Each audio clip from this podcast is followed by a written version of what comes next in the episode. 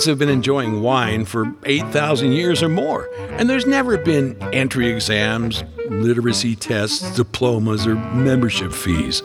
You can go as far or deep as you want, or just take it all in and find your happy place. That being said, we like to spend our week looking for things that we can share with you in this space and time. We'll give you food for thought, ideas for adventures, and most weeks, tips, pointers, and insights that you can use the minute the program ends. Wine has always united us. It still does. And we've never needed that more. So climb aboard. There is no time like the present to get your adventure started. So here's your host, the Doctor of Deliciousness, the Chairman of the Bordeaux, the Top Gun of Wine Fun, David Wilson.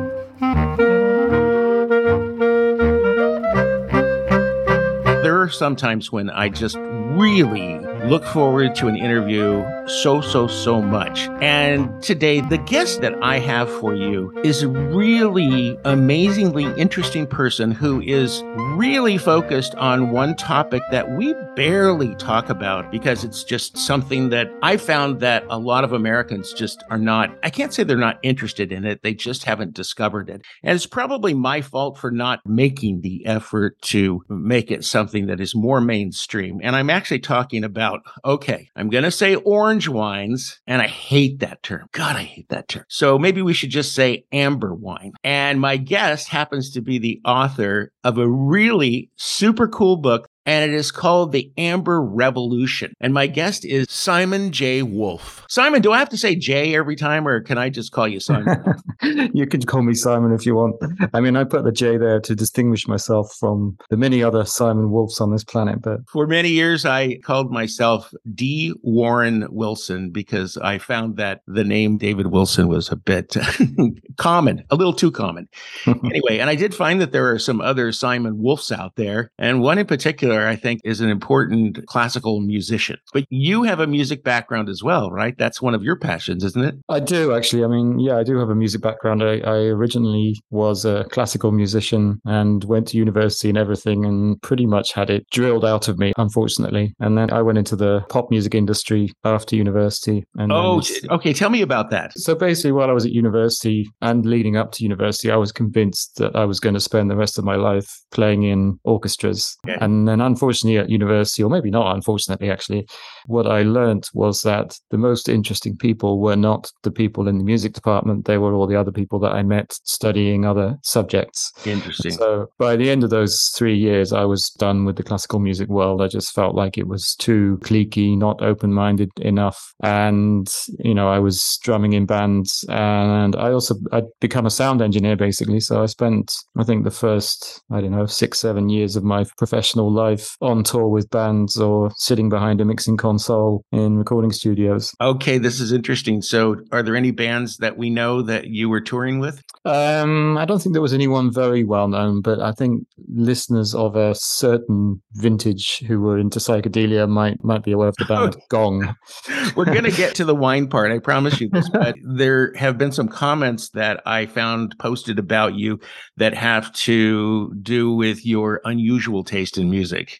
And you just said psychedelia, so we're not going to let that fizzle into the background. What are we talking about? Yeah, well, I guess I guess you could say I have a broad taste in music, and most of it is quite eclectic. I mean, I've always loved more avant-garde music. I loved electronic music even when I was entrenched in the classical music world. But yeah, lots of weird and wonderful stuff. I'm a huge Frank Zappa fan. I'm a jazz lover too. Anything that's not the ordinary, really. All um, right, so you'll be you'll be pleased to know that I grew up in the town Camarillo. If you're okay. a fan, yeah, he, he, had a big hit, Camarillo Brillo. Exactly. I don't know how old you are, but when the Moog synthesizer came along, and there were people like Keith Emerson and Rick Wakeman and others that were making this really incredible synthetic music, is that something that you love?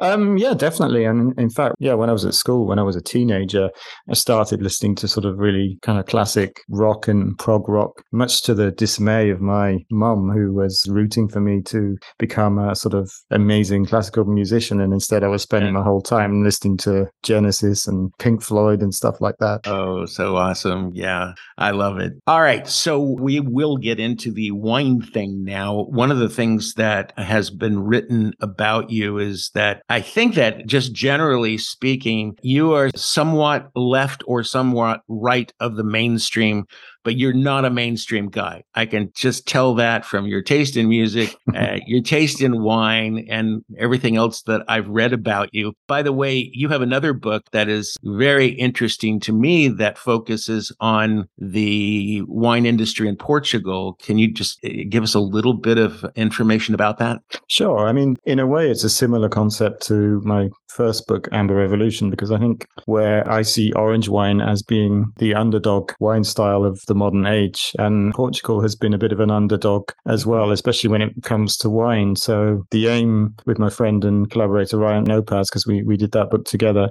the aim was really just to kind of tell forgotten stories about forgotten wines, really, and just to try and open people's eyes to the richness and, and diversity of Portugal and its wine. How did Portugal manage to stay in kind of a back seat for such a long time when they were so important to the history of wine. I mean, especially when, you know, the British were sending ships over there to bring massive amounts of that wine back to Britain. Their wines were such an important part of the birth of wine. I, and I know wine's been around for thousands of years, but I'm just talking about in the Western world. What happened? Well, you've actually hit the number of it there. The thing about the Portuguese is they've been amazing traders and good business people for centuries.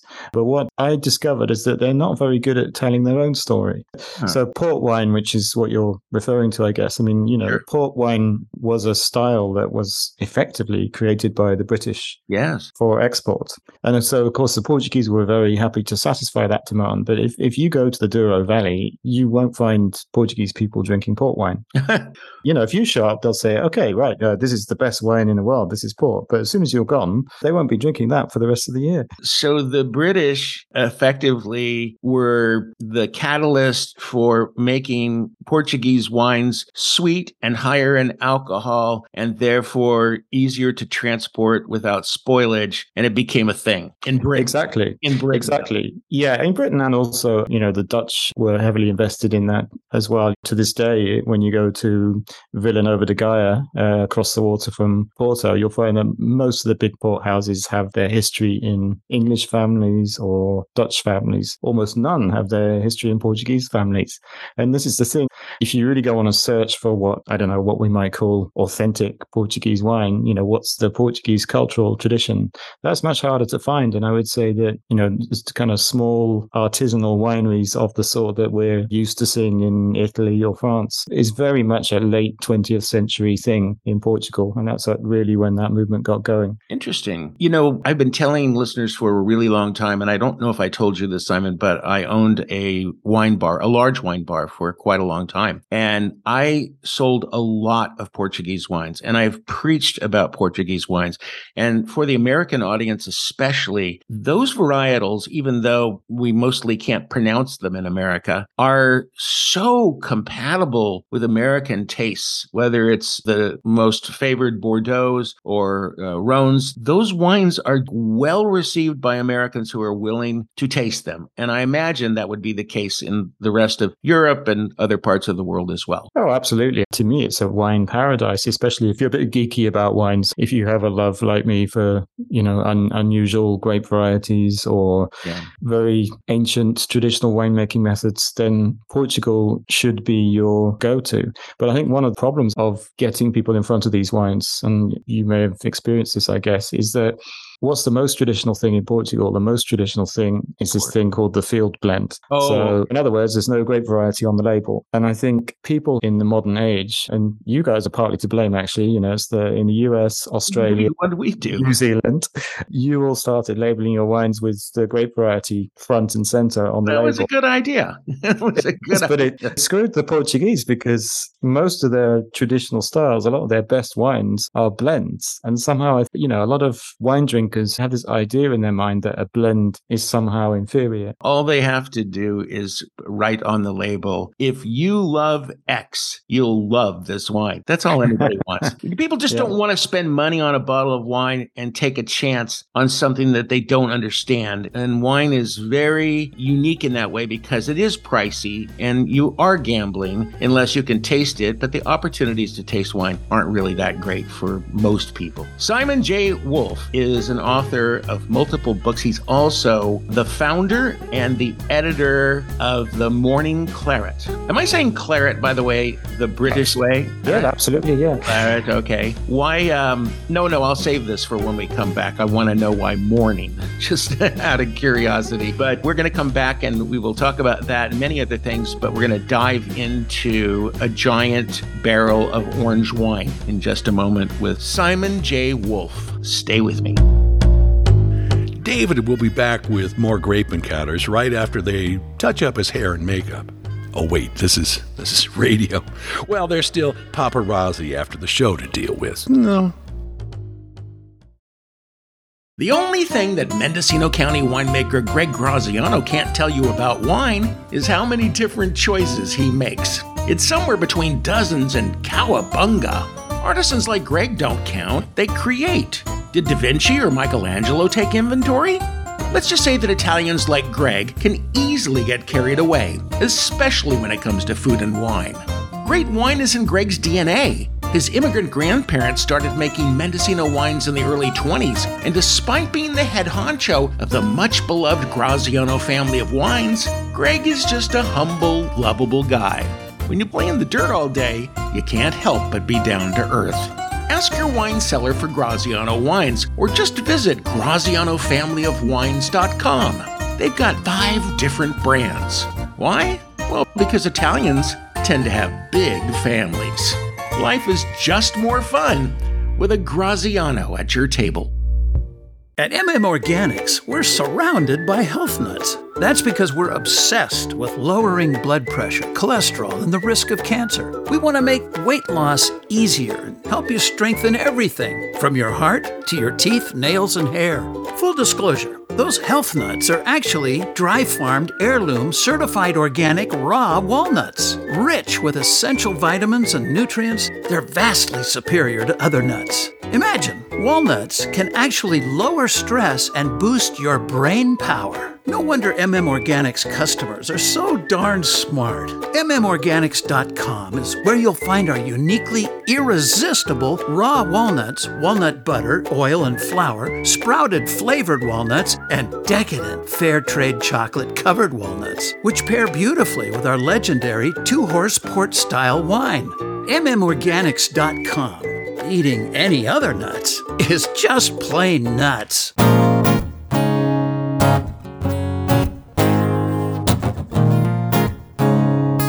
Welcome back to Grape Encounters.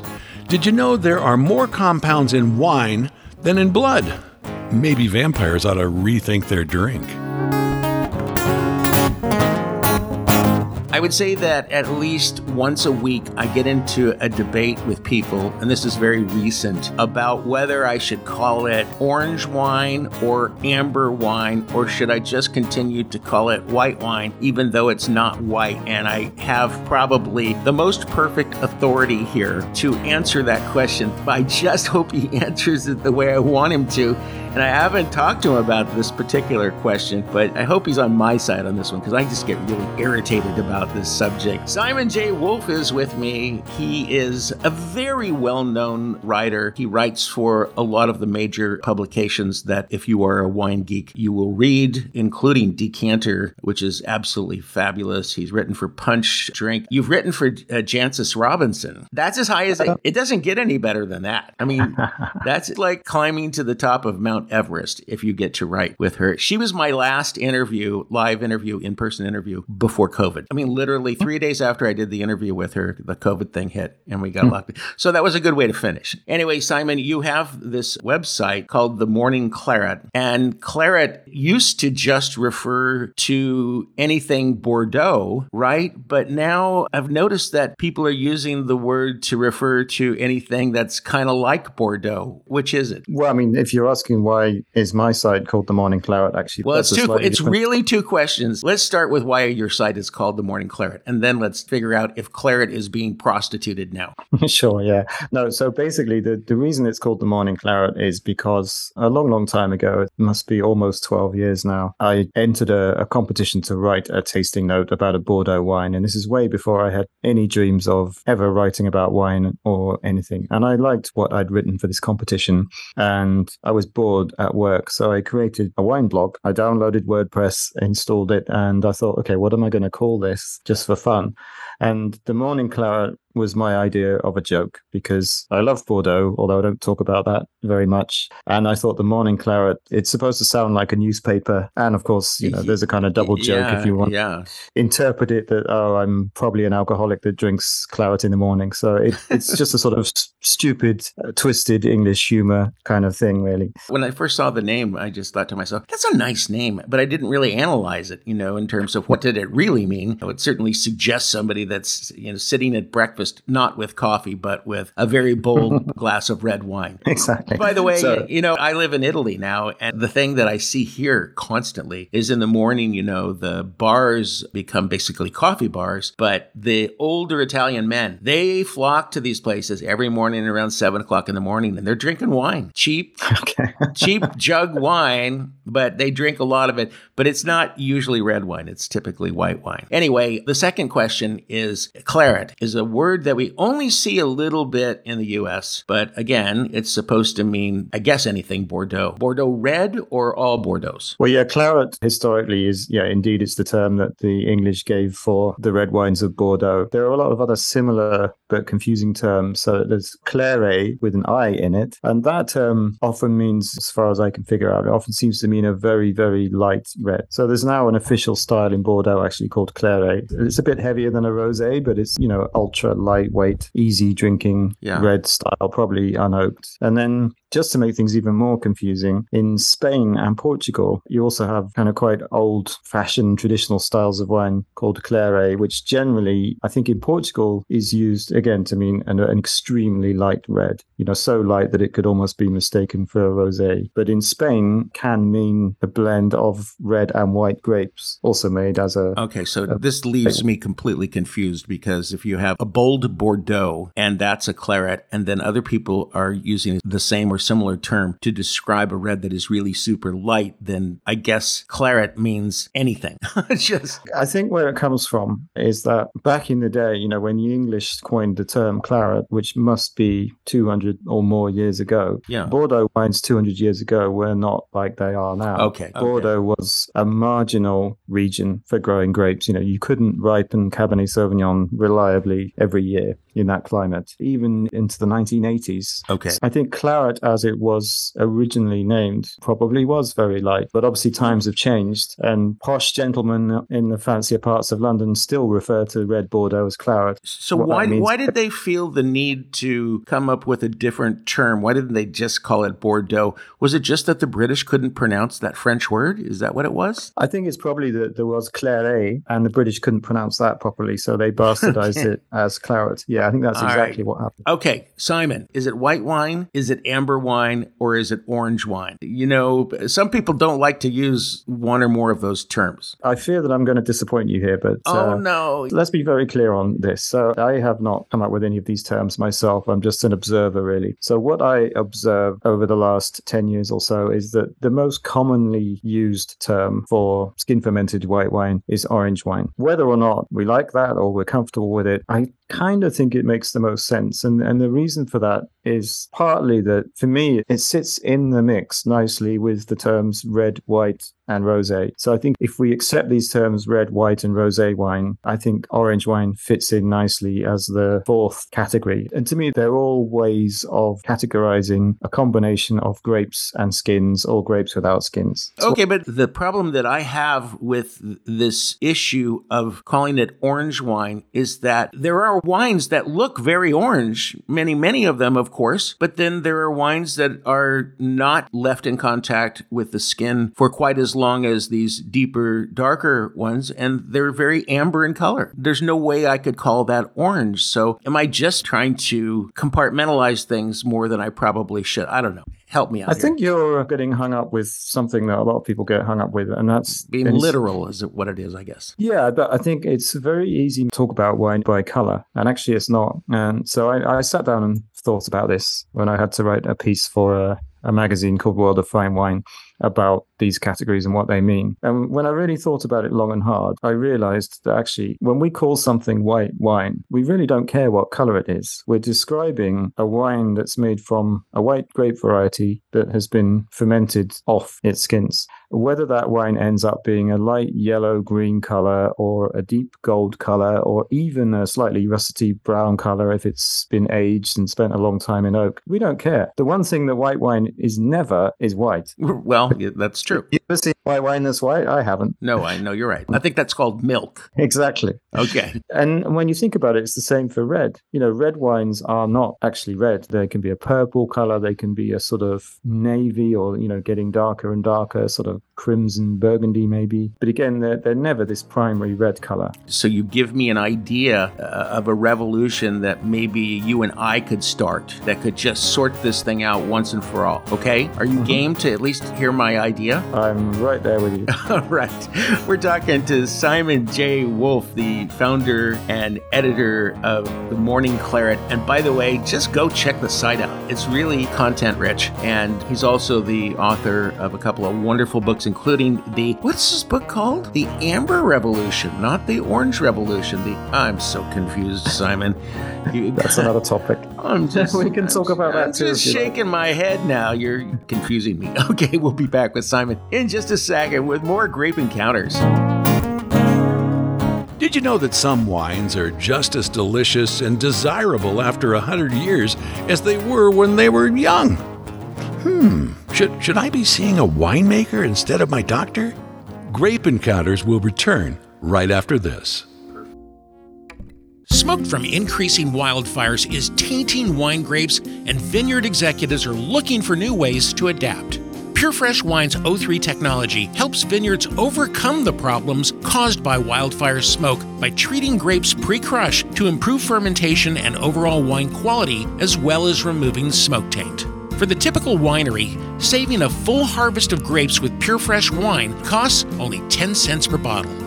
O3 technology has been approved by the FDA and USDA. It leaves no residue and uses no chemicals. It provides many benefits to wineries, including the removal of sulfur, pesticides, and fungicides pre crush, the reduction of bad bacteria and mold issues, an improvement in roundness and fruit forward palate notes, and so much more. Most importantly, it safely and naturally breaks down smoke taint molecules to save grapes from damage. Rescue your harvest from smoke taint. Visit purefreshwine.com today. We're back with more Grape Encounters. Did you know that there are approximately 600 grapes in every glass of wine and about 3,000 in every bottle? And remember that breakfast cereal commercial that claimed there were two scoops of raisins in every package of their Bran Flakes product? It's a good thing most people don't drink wine for breakfast because the potential to have more than your fair daily share of grapes is definitely there. Thank goodness farmers grow more grapes than any other fruit. Aren't grapes groovy?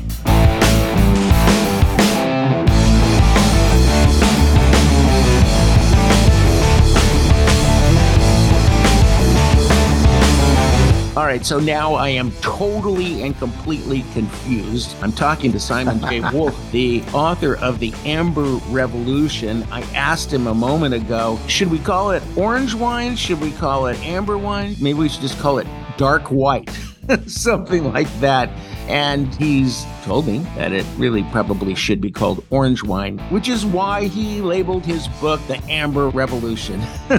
Oh, Simon, what gives? Well, uh, there's there's a few explanations for that. First of all, I hope so. Let's not forget that the subtitle of the book is "How the World Learned to Love Orange Wine." I know, but no, the reason I called it Amber Revolution was partly because Orange Revolution would have, uh, I think, two different political connotations. The one being Ireland, so obviously the, the Orange Men in Ireland. So I didn't want people to think that it's a book about the Irish Civil War. Um, one of the ex-Soviet Union countries also, when it broke away from Russia, also had something that was called an Orange Revolution, if I'm right. So basically, there were way too many political influences that people might draw if the book had been called Orange Revolution. So that was one good reason for calling it the Amber Revolution.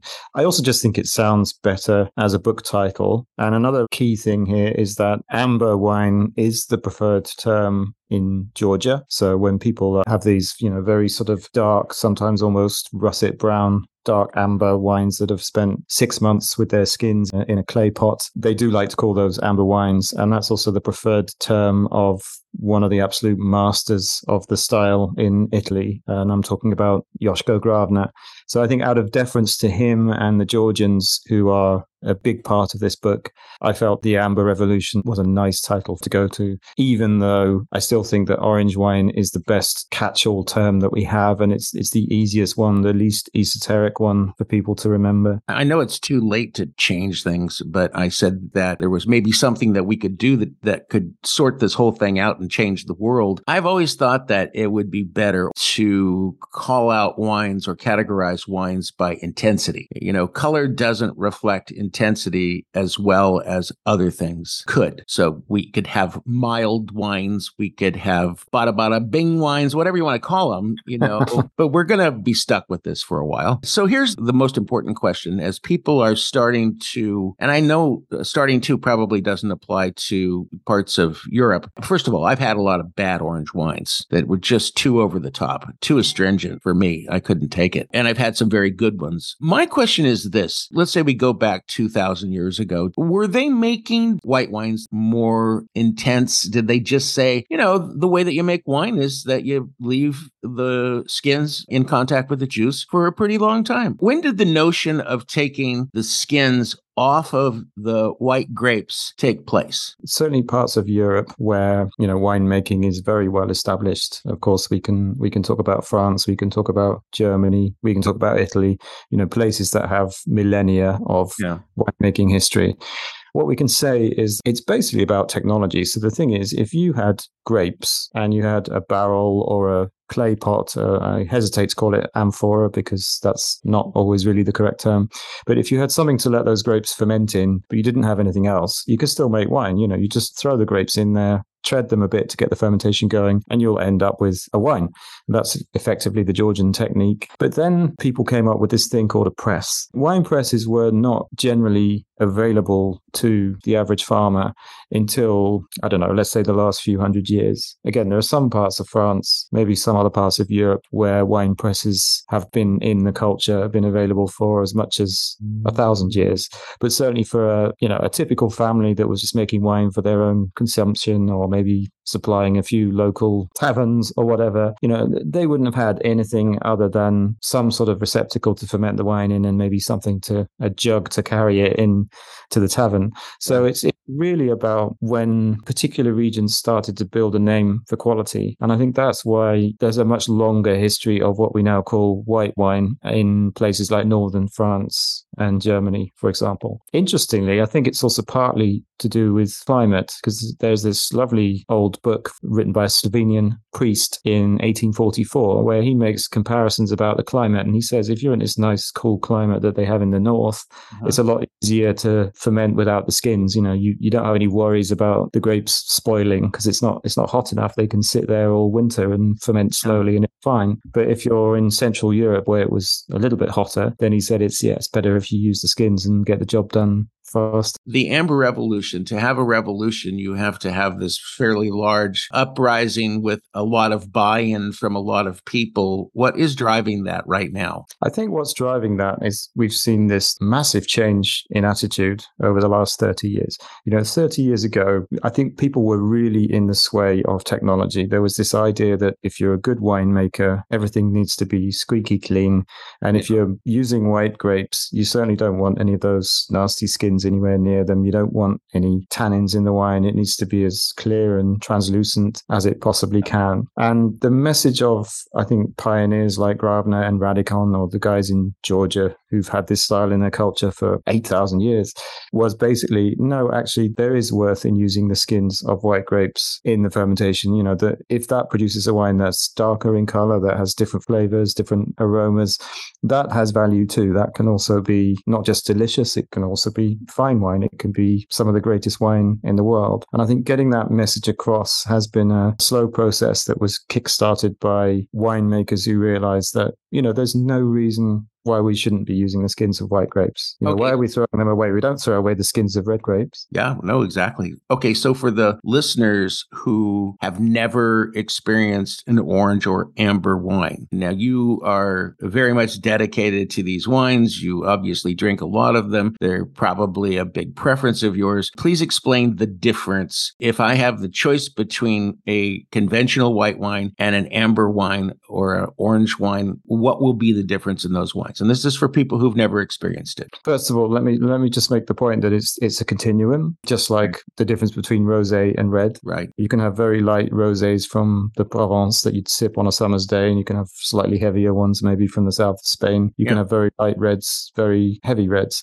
And I would say the difference between whites and oranges, though, in general, is that with an orange wine, you always have a little bit more texture. And that's one of the things I really love. You know, it's not necessarily that it's going to be out and out prickly with tannins, but there's always a little bit more of a feeling of, of texture in there, which I personally really like. And I find that can balance the style nicely. Of course, you yeah, you can expect the, the color to be a bit more intense, but it's such a wide variety. I think, as we were discussing earlier, I think color is a dangerous thing to judge a wine on because there are orange wines that are very light in color. But I think the other thing to say is that in general, the flavors and the aromas are usually, I would say, a little bit intensified by the skin contact. And again, if you think in your mind about the difference between rosé and red wine, you know, maybe you can, that's, that's a good way to imagine it. You know, in general, we expect red wines to be a little bit more intense, a little bit more concentrated. And it's the same thing, you know, it's the same difference in winemaking technique, not using the skins versus using the skins. I read something that really opened my eyes. The comment was if you peel an apple and you set the peels aside and then you just eat the inside of the apple, you have one very distinct flavor and it's very mild and, you know, delicious. If you went over here and you took the skins and you, you chewed on the skins, you'd discover very quickly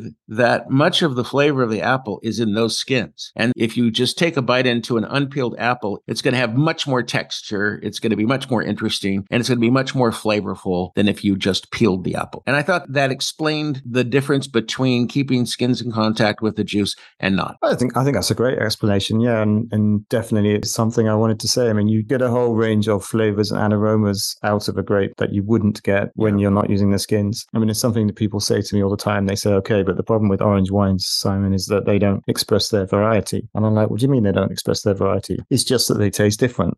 You know, Sauvignon Blanc without its skins has a signature that we all recognize. You know, whether it's you know gooseberry or citrus or whatever. Sauvignon Blanc with the skins also has a signature. It's just different. We have to take a break, but I am going to tell you this that there is no term in the wine industry that gets under my skin more than the term varietal correctness. But I hate that term. I've sat on judging panels and had people take away a gold medal from a fabulous wine because it wasn't varietally correct. Okay. Simon J. Woolf founder and editor of the Morning Claret. And for our purposes today, we're really focused on his book, The Amber Revolution. We've got one more segment to go. I wish, Simon, we had about 10 more segments to go because there's about 100 other things I want to talk to you about. But you know what? If you have a good time, you'll come back, right?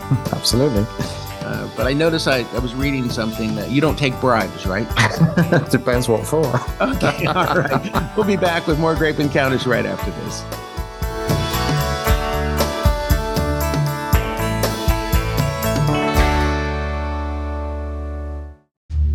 At every family gathering, my brother Steve and I each bring several bottles of wines and try to one up each other. I bring wines from all over. Steve only brings wines from California's Mendocino wine country, where he's lived for decades.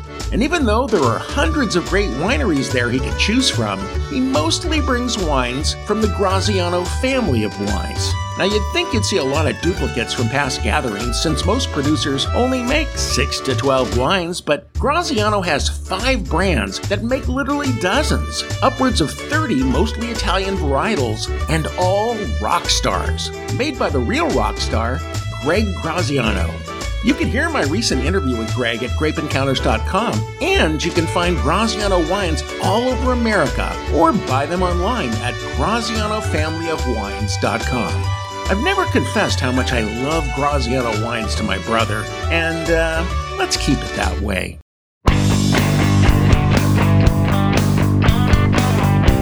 If you tried a different wine grape varietal every day, it would take more than 27 years for you to get through the list.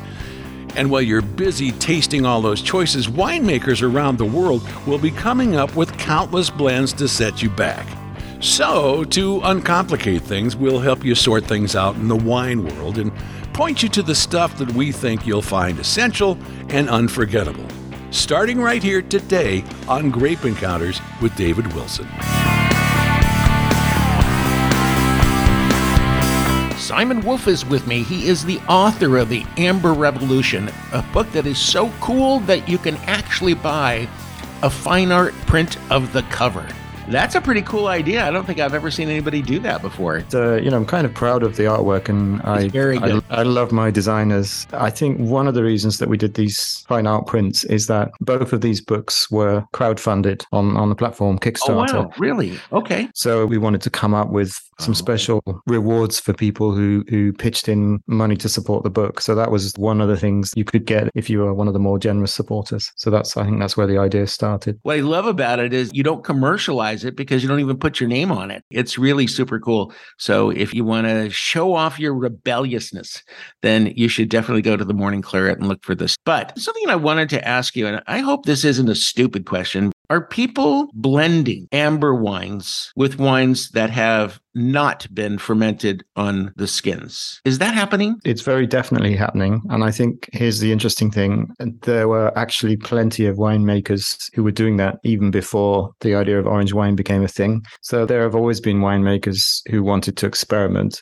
And there have always been winemakers who thought, okay, what happens if I leave the skins in the ferment with these white grapes? There's actually a couple of wineries in Portugal where that definitely to happen. Nobody talked about it, nobody put on the label. But yeah, I think it's one of the developments I've seen that I quite like is that more and more winemakers, especially in the new world, actually, especially US, South Africa, can think of a couple of examples. Winemakers realize that it doesn't have to be all or nothing. You can decide to take two lots of a grape variety, skin ferment one and not the other, and then blend them to achieve the perfect wine that you want. There was a time when you did not see blends on the shelf at all. Or if you did, the blends were cheap because they were blending things to come up with something that was palatable. Now, certainly where I come from, the blends are commanding the highest prices. What happened, Simon? I mean, it's really a, quite a phenomenon, and it's only happened literally in the last 10 years. I think actually, in a way, it's we're cycling back to where we were before. And we talked about Bordeaux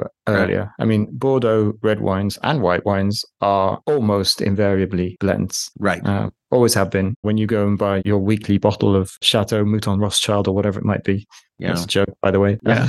I got it. that does not say Cabernet Sauvignon on the front because it's a blend of Cabernet Sauvignon, Merlot, and God knows what else. You know, so one of the most famous styles of wine on the planet is and has always been a blend. I think if you go around Italy, there are many regions in Italy where the traditional style that has the DOCG, you know, Chianti is a good example, are traditionally blends. I guess when you're allowed to put up to 25% of something else in a bottle and still call it that varietal, which is true in many parts of the world. Yes, we're drinking blends, but didn't know we were drinking blends. But now it's a point of pride to call it the wolf blend and then have, you know, four or five different things in the bottle. And people go, oh, that's fantastic. The Australians started mixing with a passion Cabernet Sauvignon and Shiraz. And they were shipping that out. And I kept seeing more and more and more of that. Then Americans started doing it. And then I come from the Paso Robles region of California. And that's just sort of the blending capital of America. They just blend so many different things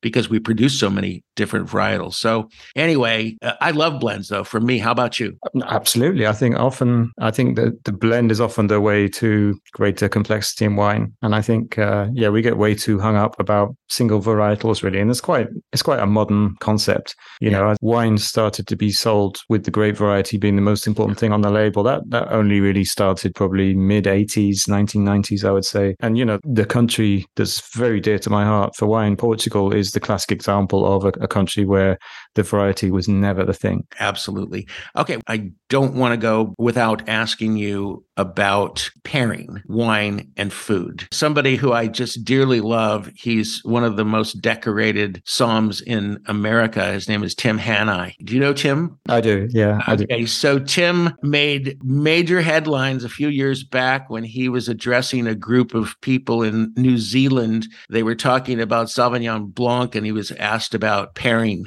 uh, wine and food. And he uh, said, I think it's all BS. but he didn't say BS. He used the entire phrase. And boy, did he get a lot of attention for that. And I couldn't wait to get him on the show because I was so pleased that somebody finally, you know, stood up for the people who just want to eat whatever and drink whatever with it. We've just gone too far, haven't we? I think people get way too hung up about it. And it's just another way of putting the fear of God into wine drinkers. And I think that's a shame because the best advice is always to drink a wine that you love with food that you love. I do think there are combinations that work better or or worse, but it's partly personal taste. I think another thing worth saying is that orange wines for me are a sweet spot with wine and food pairing because you can really stop worrying. Once you you have the freshness of a white wine, you have the texture of a red wine in one package. So what could go wrong? But we shouldn't get hung up about it. I really like that you have that take on it because I hate this thing when I go to a dinner party I, and someone I, I says, I've selected the best wine here. And I'm like, it doesn't matter. And, and how stupid are wineries? I'm sorry, I got a lot of winery listeners here, but really, let me just say something to the people who listen to me in Napa and Sonoma. I just want to say this to you. You do these wine pairing dinners, you know, and you come up with these elaborate food items to pair with your wines, like escargot with cream of avocado and mint. And then it pairs perfectly with this wine that you produced over here. You are only hurting yourself because people now get that on their email and they go, Well, I just don't even know where to get escargot with cream of avocado and mint. You're so much smarter to say this wine pairs with everything, including toothpaste. exactly. Want to sell the wine? Say it pairs with everything. But David, then we need to know what type of toothpaste they have. Well, here's the thing you don't pair orange wine with a whitening toothpaste. Okay. That's a bad idea. You totally. put this orange wine in your mouth, and all of a sudden it goes white. Simon Woolf, you are a gas. You are so much fun. Will you come back? Of course, it'd be a pleasure. You got to have you back. Because what, what were you saying about the bribes, though? When does that kick in? Bribes. Bride. I said. I said. I said brides. I could find you a bride. I don't think I said bribes. All right, Simon J. Woolf. When I read some of his work, I said, "Oh, this guy's got the same sense of humor that I've got, but just with a British accent." Although he lives in the Netherlands, I should point that out. That's a topic for another discussion. Why he is over there instead. Maybe has a thing for wooden shoes. But wouldn't you like to know more about amber wines? Oh. okay, it's called The Amber Revolution. Simon J. Woolf is the author, and you can find it pretty much everywhere. That's it. Thanks very much. Lots of fun. Okay, that's going to do it for Grape Encounters today. We'll see you next week. Talk to you then.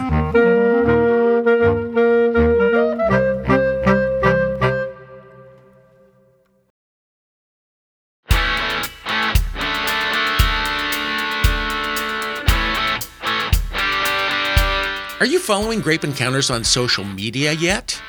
You're not? Well, you should be. It's the best way to hear the latest, juiciest, unfiltered wine stories. It's also the single best way to keep our unpretentious, decidedly different wine conversations going strong. We're on Instagram and Twitter at Grape Encounters.